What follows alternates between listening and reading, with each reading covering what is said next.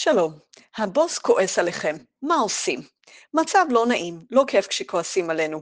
אם יש לכם היסטוריה של אלימות או התקפות זעם כלפיכם בילדות, המצב הזה יכול לזרוק אתכם אחורה בצורה מאוד כואבת ולפגוע בצורה חמורה בתפקוד. במקרה כזה אתם צריכים לקבל עזרה רגשית דחופה כדי לא לשחזר מצב מתעלל. חוץ מזה, איך מתחילים להתיר את הפלונטר? קודם כל, לא מתעלמים ומתחמקים מהבעיה. מעבר לתקופת הסתגלות ולמידה קצרה, בעיות לא נעלמות מעצמן, ולהפך הן גדלות. לפעמים אנחנו מנסים לעקוף תחושה לא נעימה שנוצרה, ומנסים לחשוב חיובי או להתמקד בעבודה, זה לא עובד. אם יש עניין ביניכם, צריך להבין מהו ולטפל בו. אם אתם מרגישים שיש בעיה, סביר להניח שאתם צודקים, יש. אז בואו ניתן כמה נקודות. אחת, להבין הבדלי אישיות ביניכם. אם אתם לא מבינים טיפוסי אישיות, אתם מסתובבים בעולם עם יד אחת קשורה לאחור. אתם פועלים ומתקשרים מתוך הלוגיקה האישית שלכם, ומניחים שהלוגיקה הזו מתאימה לאחרים. היא אכן מתאימה לקבוצה קטנה של אנשים שדומים לכם. אם אתם אוהבים תוכנית ברורה, ייתכן שהבוס שלכם אוהב לזרום עם המציאות, מאוד שונה. ייתכן שאתם נוטים להסכים עם אחרים, אבל הוא נוטה, בתור התחלה, לסרב. בלי להבין את זה, אתם נעלבים. ועוד ועוד. ההצעה שלי היא לעשות גם לעצמכם וגם לבוס שלכם ניתוח טיפוסי אישיות מקיף, כדי להבין את ההבדלים, ואלו מהם מרכזיים כאן בחיכוך. במאמר יש לינק לקטע שלי שבו אני סוקרת את כל הטיפוסי אישיות ויש שם לינקים לשאלונים. שלוש חלוקות טיפוסי האישיות המועדפות עליי הן אניאגרם, מיירס בריקס וארבע נטיות. ייתכן שתתחברו לאחת מתוכן יותר, אבל כדאי לנסות להשתמש בשלושתן, כי הן נותנות מידע שונה. חוץ מהבדלים אישיותיים, אפשר לנסות להבין גם את המצב הייחודי שהוא נמצא בו, הבעיות והאינטרסים שלו. שתיים, להבין מה צריך להשתנות בסגנון שלכם. מתוך הבנת האישיות השונה שלכם, אתם יכולים להבין מה צריך להשתנות. אם הבוס שלכם אוהב לזרום עם שינויים, ואתם מתעקשים במקרה מסוים על המשך תוכנית שקבעתם, תצטרכו to mind the gap, להתמודד עם הפער בתפיסות שלכם.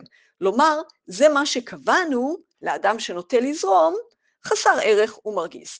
ייתכן שאתם אוהבים להבין דברים עד הסוף לפני שאתם מתקדמים, טיפ, הטיפוס השואל, טיפוס המדען, אבל הבוס שלכם מחליט בקלות ואוהב להתקדם מהר, ביצועיסט. קודם כל, להבנה הזו יש ערך, ואז אתם מבינים איך אתם צריכים להשתנות ולשנות את התקשורת שלכם. אפשר, כשאתם מבינים את טיפוסי האישיות, גם לקרוא חומרים טובים ברשת על היחסים בין טיפוסי אישיות שונים.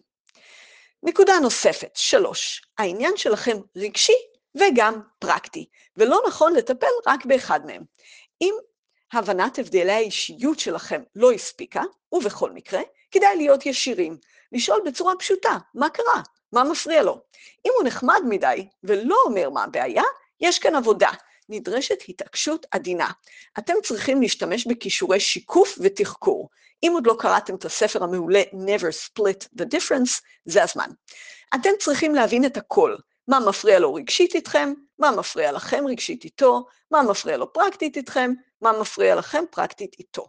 מכאן אפשר להתחיל לטפל אחת-אחת בכל הבעיות. ארבע, להפריד גבולות מכיווני התפתחות. אולי אתם צריכים לקבל תמיכה רגשית, קואוצ'ינג, מנטורינג או טיפול. הלוואי שאפשר לקבל כזה ממקום העבודה. עם בוס נוצרת בקלות השלכה, אתם מתחילים להתייחס אליו כאל הורה. הוא לא הורה, אלא יש לכם פרויקט משותף. אתם אולי צריכים עזרה כדי לא להיזרק אחורה לילדות יותר מדי ולצאת מאיזון ורציונליות. ייתכן שאתם צריכים עזרה גם להסדיר את הגבולות שלכם ולהפריד אותם מנושאים שהם כיווני התפתחות שלכם קדימה. למשל, אולי קשה לכם לקבל הוראות או ביקורת, או שקשה לכם אם מטילים ספק במה שאתם אומרים או עושים. זה לא קשור לגבולות, יש פה גדילה שלכם שנדרשת. ואת הגבולות שלכם הציבו. אני מבקשת לא להרים את הקול. אני צריך את המידע יום קודם, בבקשה. המשימה הזו לא תהיה מוכנה עד מחר. חמש, להבין שפות של התנצלות. מכירים את חמש שפות ההתנצלות של גרי צ'פמן? שווה מאוד להכיר, וגם על זה באתר במאמר יש לינק לסרטון על זה והסברים. שווה מאוד להכיר ולהבין את שפות ההתנצלות של הבוס ושל כל אדם אחר סביבכם. אפשר ללמוד מהתקשורת שלו, או מהתנצלויות שניסיתם בעבר, שעבדו ולא עבדו. כאשר אתם מתנצלים, חשוב להתנצל בשפה המתאימה, ובכל מקרה עדיף להשתמש בכל חמש השפות. לרוב האנשים, אם אתם לא משתמשים בשפה הנכונה עבורם, זה כאילו לא התנצלתם כלל. כך שקרתה פגיעה באמון והיא לא תוקנה, שזה לא טוב. שש, תקנו או נהלו משא ומתן. תקנו את הטעויות הקונקרטיות שלכם שאפשר לתקן.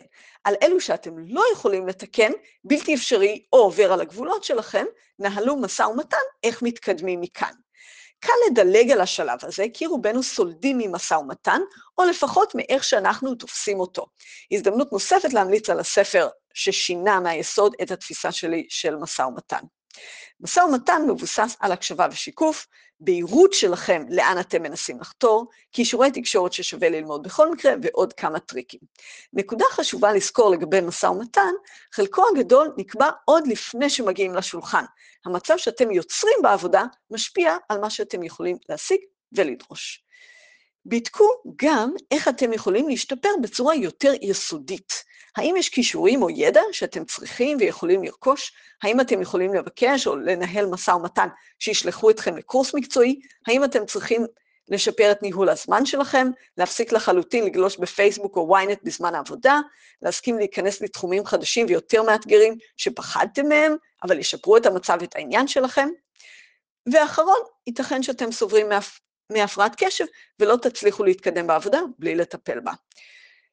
לסיום, שבע, לפעמים זה לא יעבוד. אתם צריכים אולי לשים לעצמכם חבישה, לנסות להרגיע את המצב ולהסתדר בינתיים, ואז לחפש לעצמכם עבודה או בוס יותר מתאימים. נ"ב, מה עם ילדים?